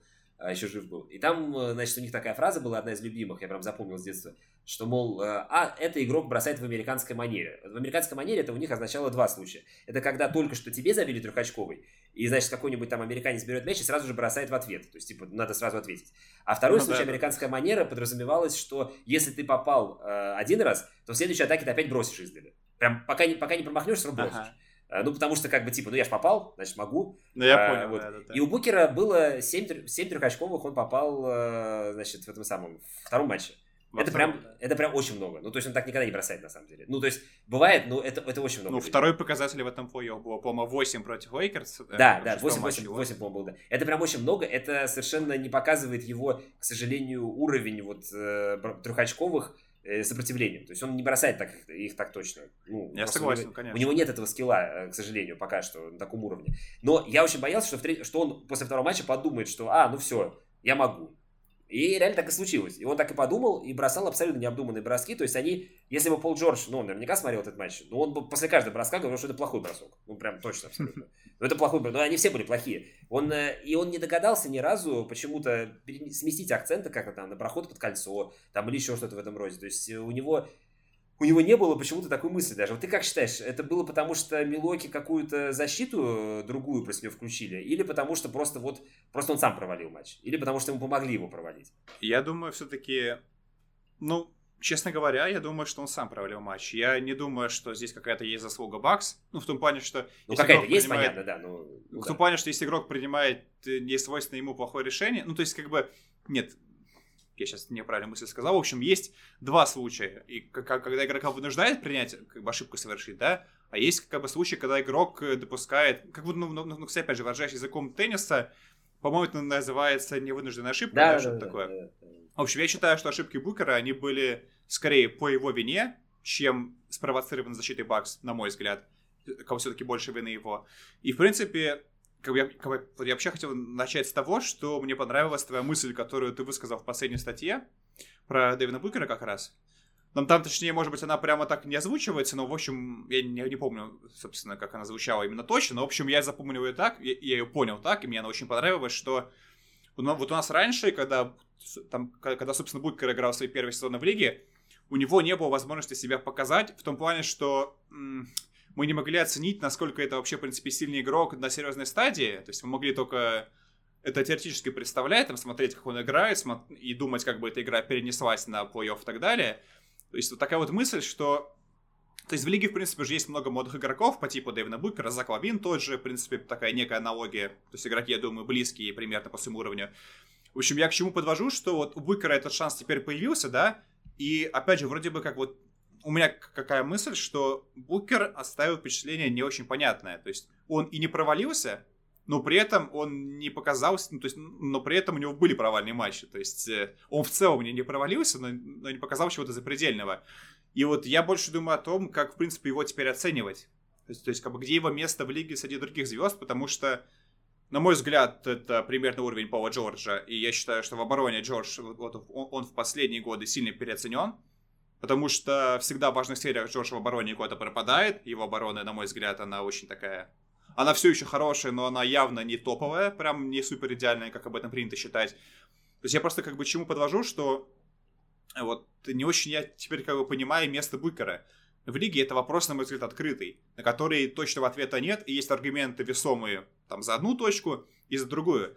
То есть э, это как бы такой редкий случай, когда у Букера вот бывают супер крутые матчи. То есть, на мой взгляд, он первую игру с как бы Лейкерс выиграл, он там был самым важным игроком. И это первая игра, она в любом случае задает тон всей серии. Он шестой решающий матч выиграл в одиночку своим рывком в начале. На мой взгляд, опять же, было супер важно. Там серия с Денвером, она, в принципе, такая проходная в том плане, что она обыгралась очень легко, поэтому ее смысла разбирать особо нет. Потом с Клиперс, опять же, первый матч он э, играет супер уверенно, второй играет так себе, потом, собственно, травма, и на фоне нее тоже как-то вот э, анализировать что-то мне сложно. И вот теперь приходит как бы время финала, у него первые два матча, в принципе, такие хорошие, мне еще понравилось, что он... Отлично, второй-то отлично, на самом деле. Там, в принципе, первый, мне что понравилось в да. первом матче, что он вышел на линию штрафных 10 раз и, и все броски забил. И это очень важно, что Букер, по идее, игрок бросающий, да, то есть который... Вот, ну, кстати, в чем, опять же, проблема Криса Миддлтона? Что он не умеет зарабатывать штрафные. Это огромнейшая проблема. Он вообще у него раз? За он первые... в матчах вообще не вышел? Ноль. В третьем да. сколько там? Один вот. или два? Сколько ну, собственно, да, это огромная проблема. Вот. И Дэвин Букер, на мой взгляд, раньше был тоже... Ну, то есть он бросал не, не очень много штрафных, а теперь за, это, за плей у него в среднем, сейчас я смотрю, почти 7 бросков с процентом 91. Ну, в принципе, это хорошо уже. Это все еще там а, как бы не уровень там Яниса Хардена, окей, который бросает стабильно больше 10, да, но, тем не менее, это, это уже очень такой крепкий, хороший уровень, и у него были матчи, где он бросал в этом году 17 раз, по-моему, вторая игра с Лос-Анджелесом, были матчи, где он бросал больше 10 стабильно. То есть Букер, он показывает развитие, и он, он в этом плей-офф сыграл очень много сложных, важных матчей, где он не просто не провалился, а сыграл великолепно. И это, конечно, в любом случае поднимает его в моих глазах очень серьезно. Но, с другой стороны, в чем парадокс, что у него и вот есть и провальные матчи, да, то есть и... Поэтому, то есть, я не могу сказать, что Дэвин Букер это все еще там, ну, что он близок к топ-10 лиги, на мой взгляд, нет. Я, ну, пожалуй, считаю, что, ну, скорее всего, где-то уже входит, возможно, в топ, ну, как, там в топ-20, но скорее как бы в нижней ее части. Просто вот э, вот, на мой взгляд, он оставляет такое смешное впечатление. То есть я вот... Ну, я тебя понял, я твою мысль То понял. есть я вот как бы не да. могу как бы вот его оценить грамотно. Ну, слушай, ну, я тут его сначала ругал, но я ругал-то потому, что только что третий матч прошел, поэтому впечатление свежее. А так, ну, я, во-первых, уверен, что в топ-20 он, конечно, входит. И я думаю, что можно даже... Я почему так сказал, э, я объясню. Я вообще считаю, что Букер, в принципе, сильнее Джорджа э, в целом. Я... я объясню, почему я так сказал. Я имел в виду не совсем это. Э, я, я не сказал, что я имею в виду, поэтому никто и не понял. это нормально. Я сейчас объясню. Я имел в виду то, что все-таки от Букера нет таких ожиданий. Ожиданий? Ага. Гораздо сложнее, нет, гораздо, да, гораздо сложнее. Они будут, скорее всего, в следующем году. В любом случае, как бы не закончилась серия, как бы он ее не закончил, они все равно в следующем году будут. Потому что он уже был в финале, уже это не первый плей-офф будет, и он уже в лиге какой-то, вот с 15 года в лиге. То есть, в принципе, он уже давно, короче, пора уже все. То есть на него, он, на него как на звезду будут реагировать так или иначе. Неважно там, топ-10, топ-20, это, в принципе, уже не так важно. Важно, что будет звездный статус. Uh, уже никто не будет в этом сомневаться, по большому счету. Uh, на Джорджа просто на него прямо очень большая лежит вот это вот, очень большой груз вот это лежит, вот это внимание и так далее. И в этом, в этих обстоятельствах себя проявлять намного сложнее, на мой взгляд. То есть, если ты проявляешь себя в таких обстоятельствах, то это вообще, ну, это прям круче этого ничего нет, на мой взгляд. Но так как он в этом плей-офф после травмы Леонарда, он мне, честно говоря, много доказал, что он, в принципе, он, ну, согласись, что после травмы Ленарда, на мой взгляд, это было лучшее его выступление со времен Индианы. Ну, это, ну, да, точно. но тем не менее, все равно к нему вопросов много. Вопросов и... много, но все равно он... Ну, выступление ну, слушай, в целом, ну, в целом, никто да, не ждал, никто же не ждал, что он будет играть там как сам пиковый Ленард. Ну, я думаю, никто же не ждал. Ну, то есть... Не, ну, самое смешное просто, что он, по идее, сыграть так может. И у него все для этого есть, кроме, ну, как бы, кроме психологии, возможно. Э, и ну, желания где-то. Слушай, ну, то есть, когда он... плане, что по навыкам, ну, по навыкам игрок сумасшедший. Нет, по навыкам-то, что... в принципе, конечно, наверное, да. Но ну, смотри, же... как бы, знаешь, как, в чем не так что... работает, как бы. Он же должен принимать важные реш... нужные решения в конкретный момент. Это что же этот момент? Это что же очень важно? То, что, в принципе, это может, это круто, кто конечно. И Уиггинс тоже, в принципе, может все, на самом деле. Ну, это ж... Ну, умей, ну, ну, я понял тоже твои мысли. Я просто к тому, что, по идее, этот Джордж должен быть намного сильнее Букера. Ну, по, по тому, что он принципе, может делать на паркете по умениям. Но да, в принципе, да, решающий... да, в принципе, конечно. Но почему-то в решающий момент, собственно, Букер себя показывает. Тем не менее, несмотря на его права, он себя показывает, а тот же Джордж нет.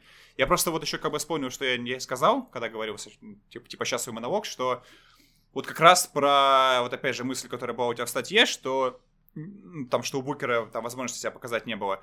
И, в принципе, этот плей-офф нам показывает, что вот очень много, как бы, чего, типа, решает травмы. И не у всех игроков есть возможность себя здорово проявить, и...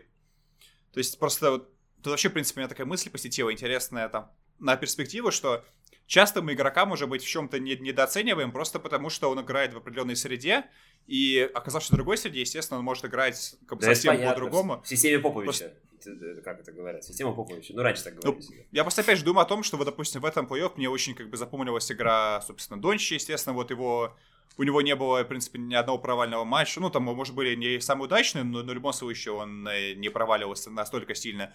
И были прям сумасшедшие матчи. Мне очень понравилась игра Митчева, который тоже, тоже все матчи ну, ну практически сыграл очень сильно, несмотря на то, что у него потом еще была травма. Он даже с травмой тот решающий матч с Клипер сыграл великолепно просто. Вот. Я просто к чему подвожу, что очень много игроков есть в этом плей которые не провалились сами, и которые возможно, ну, как бы, ну, то есть там по чему-то мнению они могут быть сильнее Букера или слабее Букера, просто вот, на мой взгляд, тоже Донован Митчелл, что интересно, что он, по идее, не сыграл ни одного прям так, такого провального матча, и он всегда под давлением играл очень здорово, но вот он как бы вылетел во втором раунде от Клиперс, а Букер их победил. Я как бы к чему подвожу, что вот опять же, оценка игроков может быть вот очень разной и зависеть от э, от итоговой победы или поражения, ну, которое может там быть, добыть за счет преимущества там в одно-два очка, и вот это как бы одно-два очка, оно может определить в итоге отношение как бы людей, и, и, и, она может определить отношение людей и общества к этому игроку.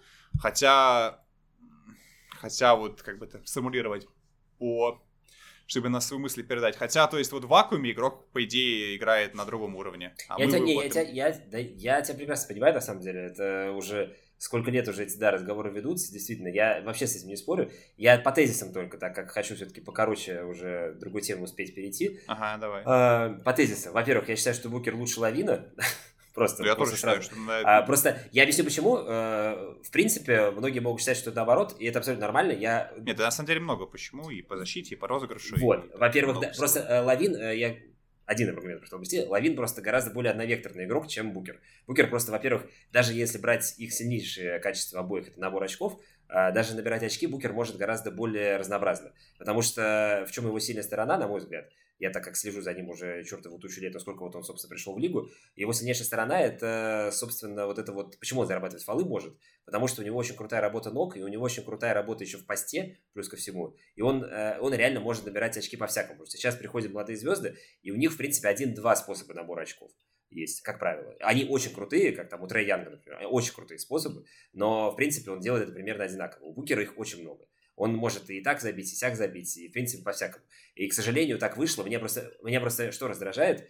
А, меня раздражает, что он очень сильно в общую вот эту вот э, современную концепцию вписался, и он э, считает своим долгом э, бросать трехочковый очень часто.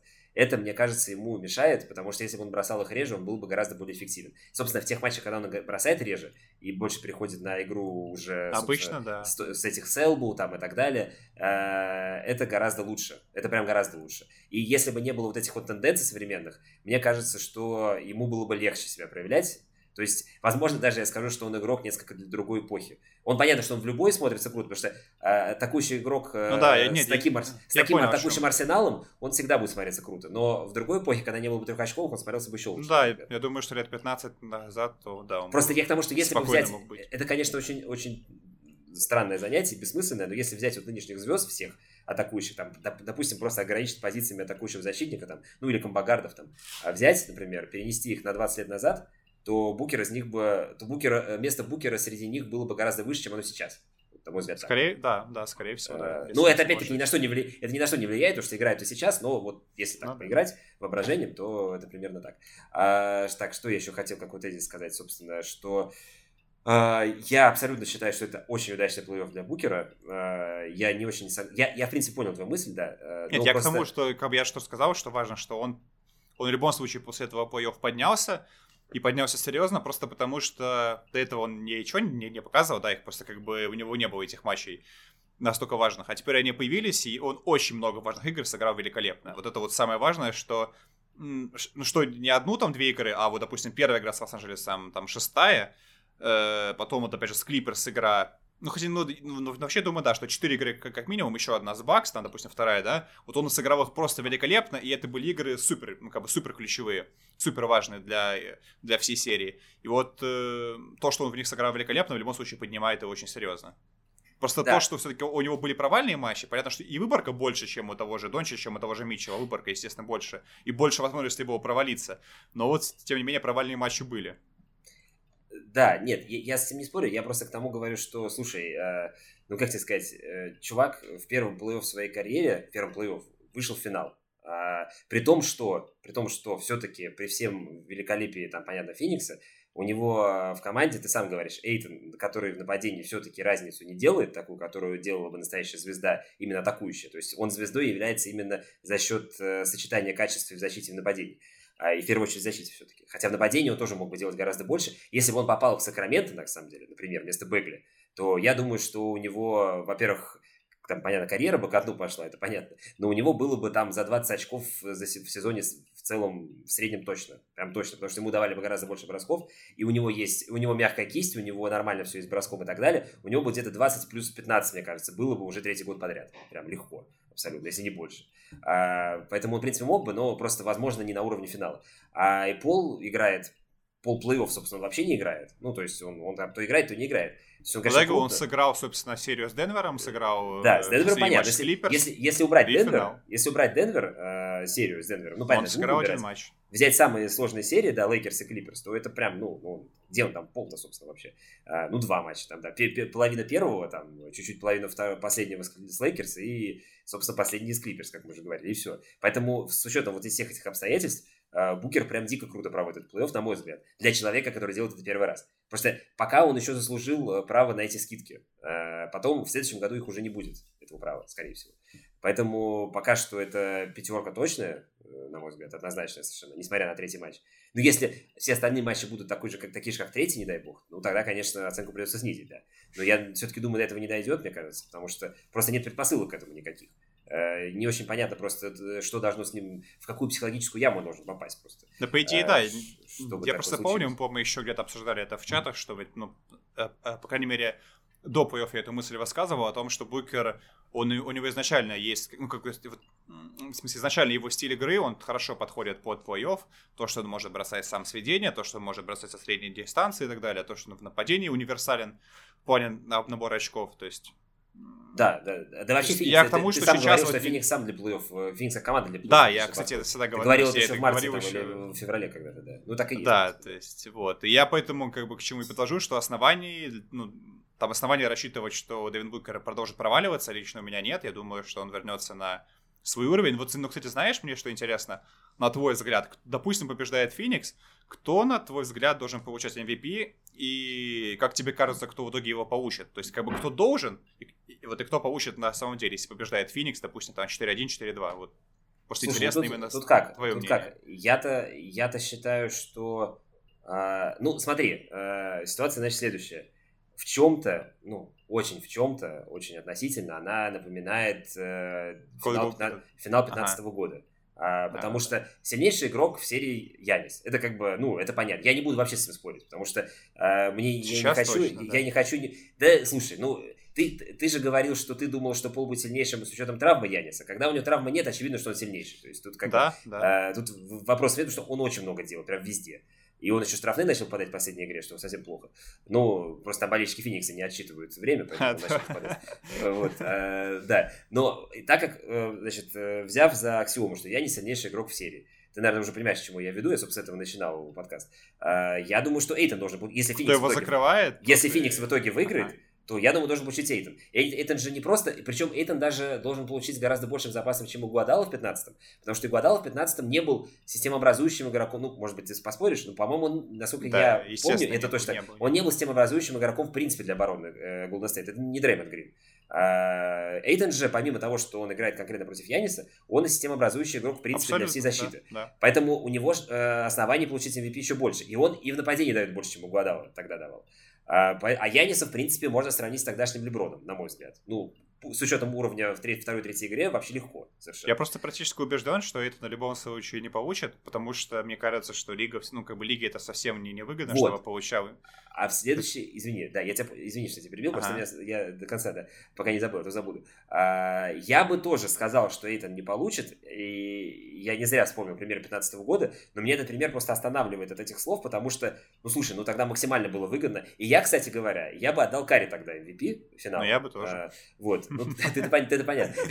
Ну, я к тому, что я не заинтересованный, в общем-то, более-менее болельщик был, но, ну, он реально просто делал разницу. Ну, он просто ключевой игрок для... Ну, чего я объясняю? Но последний матч сыграл хорошо, у него были первые провальные, а последний он очень хорошо сыграл. Да, есть, ну, ну просто я, я, честно говоря, уже не настолько помню, конечно, финал, но я просто помню свои ощущения, что я прям офигел, когда Карри не получил финал. То есть я прям был уверен, что он получит. Когда я получил Гуадала, я думал, что это пранк вообще какой-то. То просто с учетом... И тогда же лиги тоже было гораздо более выгодно, что получил Карри. Ну, это, это очевидно просто абсолютно. А, да. Кому, кому, кому нужен Игуадал вообще, я извиняюсь. А, в нем, конечно, есть там что-то африканское, как там говорил э, один из генменеджеров, уже не работающих в лиге, по-моему. А, вот. но, но это, не, это же не повод. Тем более тогда не было еще развернутого движения, из трех букв. Так что, в принципе, ну, по крайней мере, в том, в том масштабе, что сейчас. Поэтому я думаю, что Эйтон и может получить. Но понятно, что Пол или Букер гораздо более привлекательны, а так как Пол, вероятно, проведет серию постабильнее, ну, вероятно просто, потому что это все-таки Крис Пол, если опять он не вылетит там куда-то, что может, к сожалению, то я думаю, что, конечно, после Эйтона второй кандидат это Крис Пол. Ну, именно на основании того, что... Не потому, что я считаю, что он будет играть лучше Букер, а на основании того, что, скорее всего, будет играть постабильнее, и при прочих равных отдадут, возможно, ему. Но я просто не понимаю, как можно не отдать Эйтону. Вот.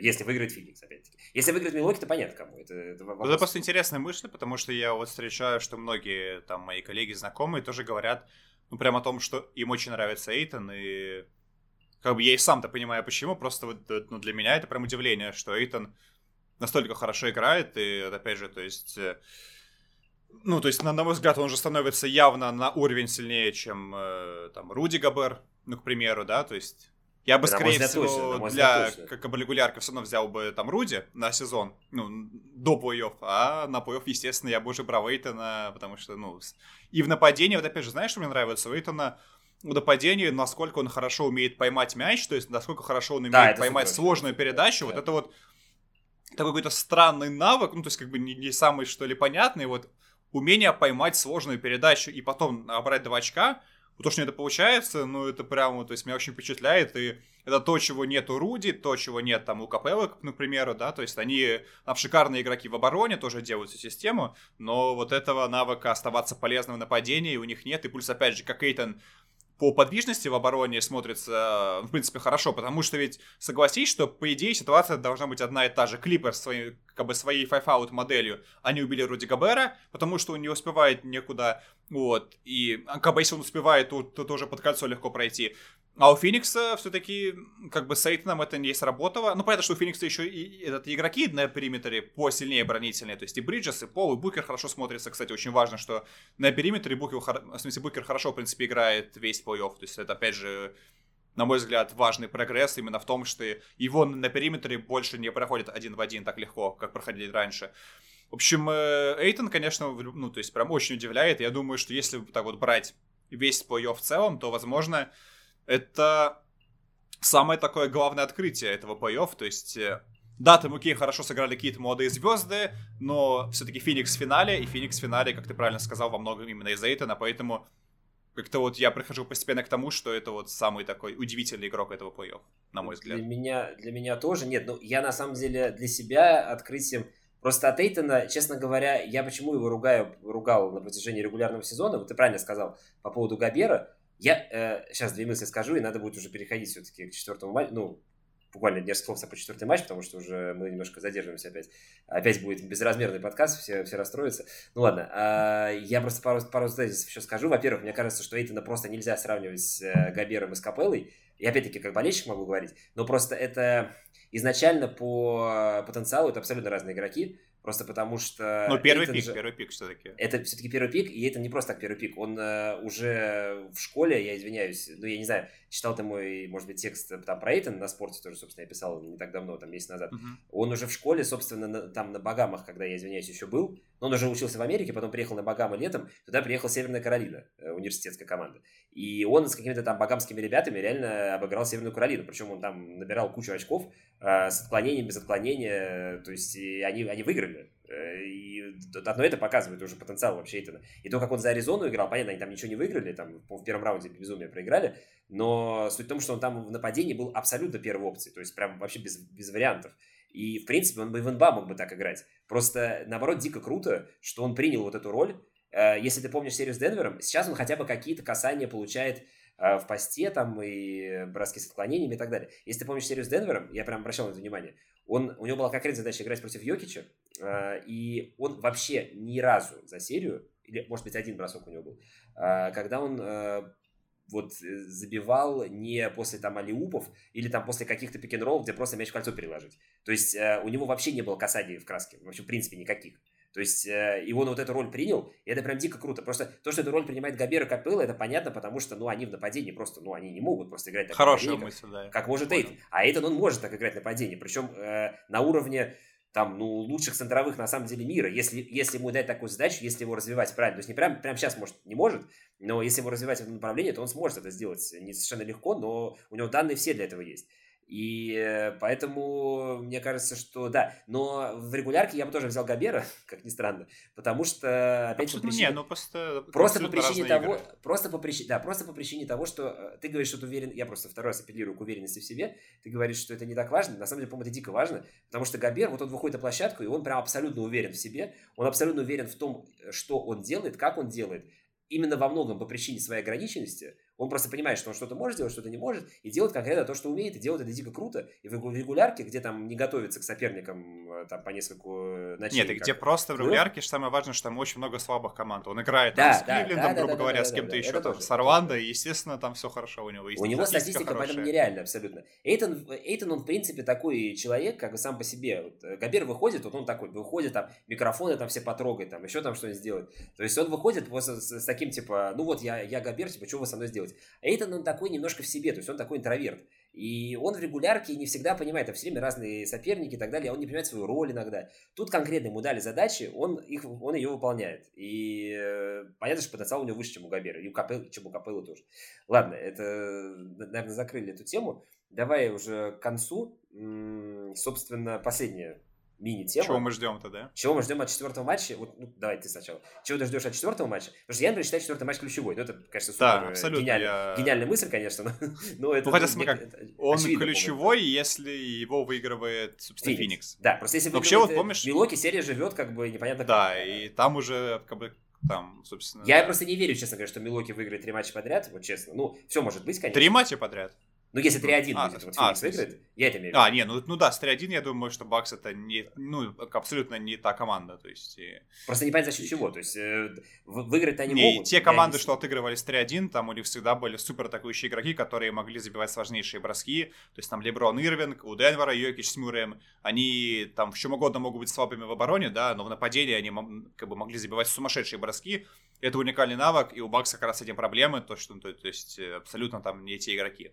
В общем, что я думаю по матчу? Вот я помню, в смысле, если ты помнишь, я вот с этого начал, что первые три игры для меня были предсказуемы в том плане, что я ожидал, что Феникс заберет там, собственно, свои гости, в смысле, свои дом- домашние матчи, а Бак заберут третью игру после 0-2, да, и вот э, теперь как раз я не очень понимаю, чего ожидать, ну, как бы, ну, вот почему-то я чувствую, что, вот, вот мне, допустим, показалось, ты, ты, ты как бы сказал, что не хочешь как бы, как бы к этой теме возвращаться, да, но вот просто действо, что оно отличается очень в гостевых матчах и домашних, и я заметил, что, допустим, Букеру не свистят те замечания в гостях, которые ему свистят дома.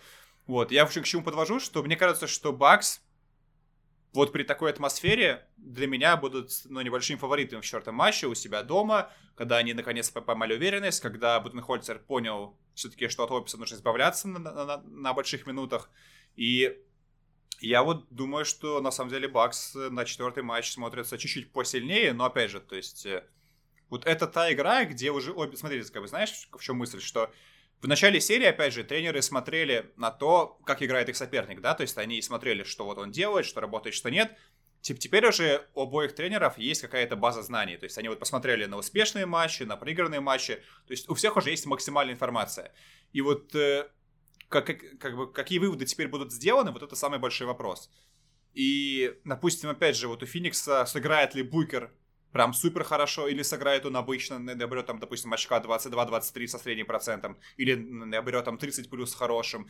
Как сыграет э, в нападении Бриджес, который во втором матче сыграл великолепно, в третьем, помню, там очка 4 у него было. То есть очень много таких вот моментов неизвестных. И мы уже видели, что вот это может работать в одну сторону, так вот может работать, а может работать в другую. И вот как у нас работает на этот раз, мне абсолютно не, непонятно. То есть э, я как бы к чему подвожу, что вот э, я просто не хочу, ну, как бы, то есть, я не хочу делать какой-то прогноз в том плане, что если у меня уверенности какой-то нет, то зачем что-то говорить? Как бы, зачем кого-то обманывать пытаться? Я искренне говорю, что вот серия как бы пришла, на мой взгляд, к той точке, когда абсолютно ничего не понятно, и я просто вот как бы почему считаю Бакс ну, ну, небольшими фаворитами, просто потому что э, они всегда очень хорошо играют дома, все последние годы в этом плей-офф тоже они очень хорошо играют дома, в гостях намного хуже. Я думаю, что атмосфера судейства плюс то, что у них пришло понимание, какой пятеркой играть, это делает их небольшими фаворитами, на мой взгляд. Но при этом, э, допустим, если вот ты меня спросишь о том, как, как, как закончатся ближайшие два матча, скорее всего, я поставлю на то, что Феникс, если они проиграют четвертый, то э, как бы, они заберут пятый, скорее всего, дома у себя тоже. То есть я думаю, что ближайшие два матча как бы закончат 1-1. Вот с такой разницей. Да, и вот тут, кстати говоря, хорошо ну, для Феникса, что вот формат переделали финала, не 2-3-2 теперь, а привычный 2-2-1-1-1. Потому что если бы было, ну, как раньше, э, ты да. три матча в серединке играешь дома, то тогда, конечно, было бы, ну, Милоки было бы очень большое преимущество прям. И вообще, мне, честно говоря, всегда казалось это тема да, не очень да. правильной, потому что она просто, ну, как бы гостям просто удобнее. Ну, то есть, Забираешь если... один гостевой матч, и потом очень один-один и, и, и, и да. домашних матча, да. Я помню еще, я помню еще, как это в 2010 году, когда Лейкерс с Бостоном, собственно, последнюю свою финальную серию играли, пока что на данный момент. Там э, Бостон же выиграл второй матч, и Пирс там орал прям, э, просто орал как резанный, что мы не вернемся в Лос-Анджелес. Ну, то, что 1-1, все, мы выиграли, и три матча, ну, случилось по-другому, конечно. И, по-моему, но... же после этого года, по-моему, это же изменили это уже. Нет, по-моему, позже. По-моему, позже. Слушай, по-моему, позже. Ну, ты, ну, по-моему, уже когда играли с когда играл с... А, Даллас, Даллас, Майами, ну, Даллас, Майами, когда уже играли, разве так было? Мне казалось, что не так. Что... Ну ладно, в общем, это Уже, да, я сейчас, сейчас не вспомню, сейчас не вспомню, честно говоря. Я чего думаю о четвертом матче? Слушай, я, понятно, как болельщик, конечно, наверное, но я все равно считаю, что Феникс просто, в принципе, как команда сильнее и разнообразнее. Ладно, сильнее, вот по поводу силы... Я с этим согласен. Сильнее, кстати, не самое подходящее слово, потому что физически как раз а, Бакс крепче. Ну, вот, именно если брать игроков вот по физическим их данным, то. Ну, физически, прям... причем здесь это? Физически ладно. Ну, я просто, я, я просто использую слово сильнее и сам подумал, что можно в другом значении его использовать. А, поэтому я скажу так, э, интерес, Феникс интереснее и разнообразнее. Вот. Это, на мой, на мой взгляд, точно. Поэтому я считаю, что у Феникса просто больше оружий для того, чтобы успешно меня знаешь, что, что, что смущает? Что вот просто Янис играет супер хорошо, он сейчас это играет... Да, это проблема, ну, то есть да. Весь плей-офф я считал, что он играет так себе, ну, так, так себе по его меркам, то есть, что он не показал чего-то нового, что не, там все его старые проблемы, они остались, с броском, с тупым принятием решений, с тем, что он просто прет под кольцо, и не всегда это хорошо получается у него там завершать. Ну вот финал, Янис завершает супер эффективно из-под кольца, я не помню цифры, но там какая-то была статистика, что Янис из-под кольца забил за, собственно, вот эти два матча. Там, там собственно, почти все броски на процентов 90, э, а весь Феникс за последние два матча забил из-под кольца процентов там типа 55. Ну, то есть, да, к тому, что... Во многом общем... за счет того, что это, вот, ты вначале говорил Кэмерон Пейн, он просто, он все делает то же самое, что в серии с Клиперс, но просто ничего не попадает из-под кольца вообще. Не получается, него, да. А у него счета отскакивают все время там, ну, вообще непонятно, куда отскакивают. А так опять же, серия... Все то же самое делает. Да. Просто, опять же, серия показывает, что вот то, что мы думали, там, то, то, что я думал, по крайней мере, перед этой серией как раз, оно, ну, как бы, естественно, не все сбывается, и не все работает так, как я ожидал, и вот Янис меня удивляет в более сильную сторону, то есть я, и вот конкретно перед финалом я уже очень высоко оценивал Эйтона, и я очень высоко оценивал и Бука, и Крисапова, и они примерно все играют на том уровне, который я ожидал, а вот Янис играет сильнее. И то есть э, как бы я считал, что Феникс фаворит перед финалом. Я, в принципе, ставил на 4-1, 4-2 победу этой команды. Но вот э, я все еще считаю, что Феникс в любом случае на текущий момент, на, на сегодняшний день, это фаворит финала, но вот то, что Янис играет сильнее, то, что пришел понимание к Буденхольцеру, это два фактора, которые могут изменить вот э, это мнение. Не, я-то, я-то тоже думаю, Феникс выиграет, э, да, и тренер, мне кажется, у Феникса сильнее. Э, да, абсолютно. Знаешь вообще, что Буденхольцер, на мой взгляд, из четырех тренеров, которые вышли в финал конференции, там, собственно, Макмиллан у Атланты и Лю у Клиперс, он, э, ну, так скажем, самый слабый. И я не согласен, меня... конечно, но ладно. И, кстати, да, Тайрон Лю, допустим, что меня впечатлило, что он по ходу серии, он, кстати, в этом, в этом плане похож на Буденхольцера, что он э, не, что начало серии обычно проваливает и потом делает изменения. Но все равно, то есть Таран Лю меня впечатлил тем, как он в этом плей-офф, как он по ходу серии, какие он решения принимал, как он изменил, там, собственно, как, как он отыгрался с 0-2 против Далласа, с 0-2 против Юты, и против, и, и, там, собственно, против Феникса у него, ну, в целом получилась хорошая серия без Кавая. То есть, а вот Буденхольцер, вот его решения, вот, на мой взгляд, все-таки очень сомнительные, и они как, практически всегда, вот они работают очень прям со скрипом, и обычно Бакс побеждают, ну, то есть, собственно, у Бруклина две травмы, Майами оказались совсем не, не готовы, у Атланты тоже, как, собственно, до травмы Трой Янга, который в третьем матче все равно разрывал, тоже там ситуация была очень шаткая, и потом просто, опять же, все хотелось к тому, что Атланта в нападении там все игроки провалились, у Богдановича было повреждение на старте серии. Ну, в общем, я к тому, что у Бакс все, как бы, все все время прокатывает, но прям со скрипом. Ну, то есть, вот объективно не было ни одной серии, где бы мы сказали, Майами, что Майами, Майами. Бакс, ну, Просто, да, там, там была победа прям очень уверенная. Но Майами там разложились совсем. Я просто о том, чтобы не было ни одной серии, где мы сказали, что вот, Майами сыграли, ну, в смысле, что Бакс сыграли прям круто, что они что-то изменили в своей игре, что Буденхольцер сделал какие-то крутые решения. Вот, на мой взгляд, такой ни одной серии не было, и вот я в этом плане согласен с тобой полностью, что Монти Уильямс тактически намного более подкован. И, кстати, еще что мне понравилось, что Крис Пол очень хорошо отзывался. Так они же, они же давно-давно уже вместе были с Новоорлеаном еще. Да, просто я как раз к тому, что когда Крис Пол делает кому-то комплименты про интеллект, это очень ну, дорого. Ну да, Харден, Харден он не делал таких. И Д'Энтони тоже, ну, то есть я к тому, что и в Клиперс такого тоже не было, то есть никогда он не, не говорил о том, что его тренер настолько именно умен тактически. Это, Слушай, ну было бы странно, если он про Риверса так сказал, конечно. Но вообще к тому, что, ну, то есть... Я, я, я да. понял, я понял. Монти Уильямс в этом плане шикарный. Про Буденхольцера очень смешная шутка была, такая грустная, но смешная. А, в Твиттере я прям очень долго смеялся. Может, ты читал, не знаю, что у Буденхольцера выражение, всегда выражение лица такое, как будто бы он э, пришел в казино, поставил э, столько денег, сколько не может себе проиграть, причем играя в ту игру, правила которой он не совсем понимает. Вот. Типа, что происходит? У него реально такое выражение лица, типа, мол, да блин, да как так? Да я же вообще не понимаю, что происходит. Да, это очень смешно. Но на самом деле я имел в виду не Тайнера Нелю, а Нейта Макмиллана. Я, у меня очень большой вопрос к нему как тренеру. Вот конкретно этот плей он провел хорошо, и вообще с Атлантой он работает на удивление хорошо, на мой, ну, ну вот я последний на мое удивление. Просто как он раньше убивал, убивал там потенциал Портленда, я никогда не забуду. Э, и так далее. У меня все равно эта перестройка Тогда да, не ну, в общем, я считаю, что... Не произошла перестройка от того, что Макмиллан еще все уже хороший тренер, поэтому я все-таки Хольцера бы выше поставил. Но это ладно. Тут важно, что Уильямс лучше. Вот, в общем, короче, мой прогноз, э, тоже я его делать не буду, но я думаю, что... Понятно, что Феникс выиграет. Э, четвертый матч не знаю, но серию точно. А четвертый матч... Э, я думаю, тоже выиграет, честно говоря, потому что в третьей игре, если ты помнишь, Милоки прям начали прям давить сразу. Но первую четверть Феникс играл лучше. И если бы Букер хоть что-то бы попадал, у него был один из семи, по-моему, в первой четверти, и если бы хоть кто-то бы что-то попадал издали, там, там Пол попадал, и Эйтон очень много набирал, остальные не попадали вообще ничего. Если бы попадали бы издали, то был бы отрыв уже после первой четверти. И он, в принципе, был, он был бы заслужен. То есть это не то, что было, знаешь, там, о, они все попали. Нет, если попали бы более-менее хотя бы остальные игроки еще, включая Букера, то было бы там плюс 10, например, после первой четверти. Знаешь, о чем я думаю? И это было бы заслуженно. Пока... Вот. Ну, после да. Миддлтона пока не сыграл еще ни одной хорошей игры. Но против Миддлтона ну, играет ну, Бриджес. первая такая была. Играет Бриджес против Миддлтона. Против Бриджеса попробуй, на самом деле, нет, хорошо сыграть. Я просчитаю, что нет. Кстати, по идее, Крис Миддлтон, как, как бы сказать, это по идее вот все-таки игрок такого уровня, да если у него полетело, то его никто не остановит, и он, он спокойно будет бросать, типа, через руки. Просто проблема в том, что у него летит там раз, там, в 4 игры, раз в 5 игр. Тут пока такой игры не было, и я, пос... ну, я бы опасался, что рано или поздно он может просто взять и забивать. Он уже это показывал в этом плей что у него бывают матчи, где он просто берет мяч и забивает любые броски.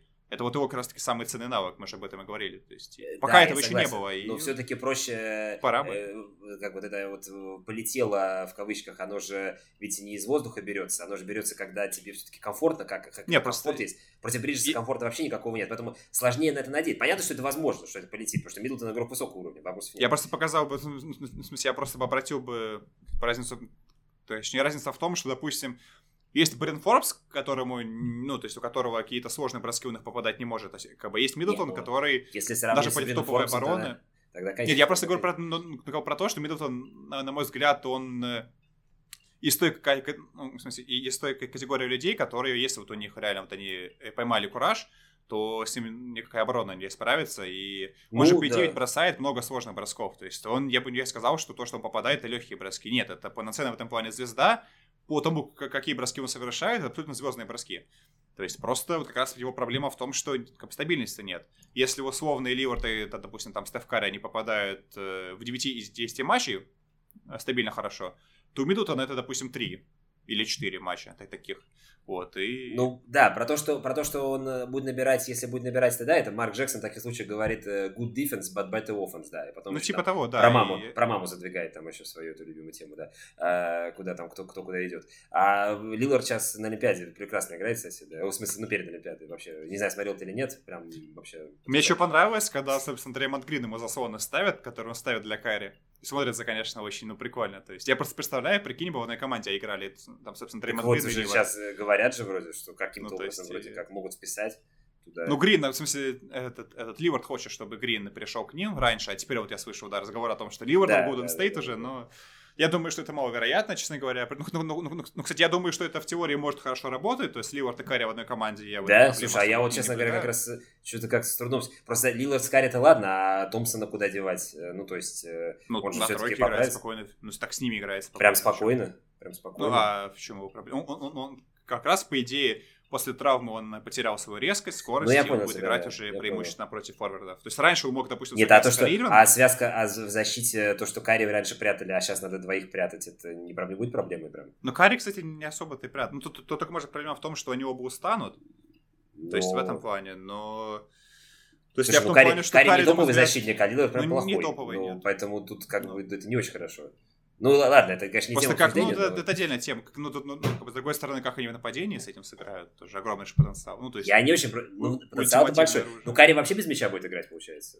Он вообще тут только, только будет, чтобы бегать. Так а что, Карри играл в команде с Дурентом, с Томпсоном, с Грином, когда еще год. Ну, согласен, да, согласен. Не, я не, я не говорю, что это невозможно, это вполне, вполне нормально, да, просто, ну... Да и Ливард без мяча сыграть, идее, может. Ну, Ливард, слушай, ну, когда... Не, посмотри, вот эти, ну, ну, как раз вот эти комбинации, просто когда Дреймонд Грин разыгрывает, Ливард бежит, как бы, к нему, вот, собственно, Грин ему делает мяч, 80 отдает мяч и ставит заслон, это абсолютно классическая комбинация, которая играет Warriors, и вот, собственно, Нет, играет Грин с Ливардом. Конкретно комбинация, да, я имею в виду, в принципе... На Олимпиаде. В принципе, их общие перспективы. Ну окей, ладно. Ну, это, да, это отдельная тема. Короче, ждем четвертый матч. Э, вот, надеемся, что он будет прям прям таким запоминающимся, потому что он должен быть. Потому что, ну, я прям с трудом себе представляю, что он был проходным. Потому что он, он ни для кого не проходной. Потому что Феникс вот э, проиграл, э, собственно, третий матч в гостях в плей-офф, и все эти три матча были матчами номер три в серии.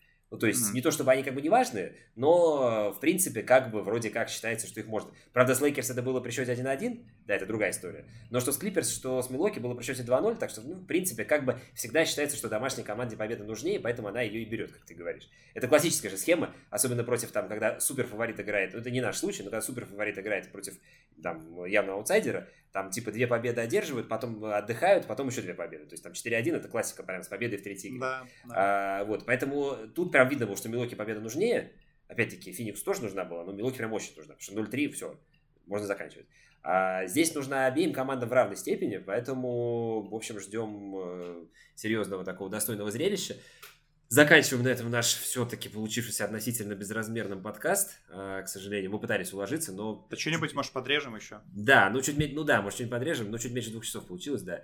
А, в общем, с вами был баскетбольный разряд. Павел Хрусталев, Сергей Абаев.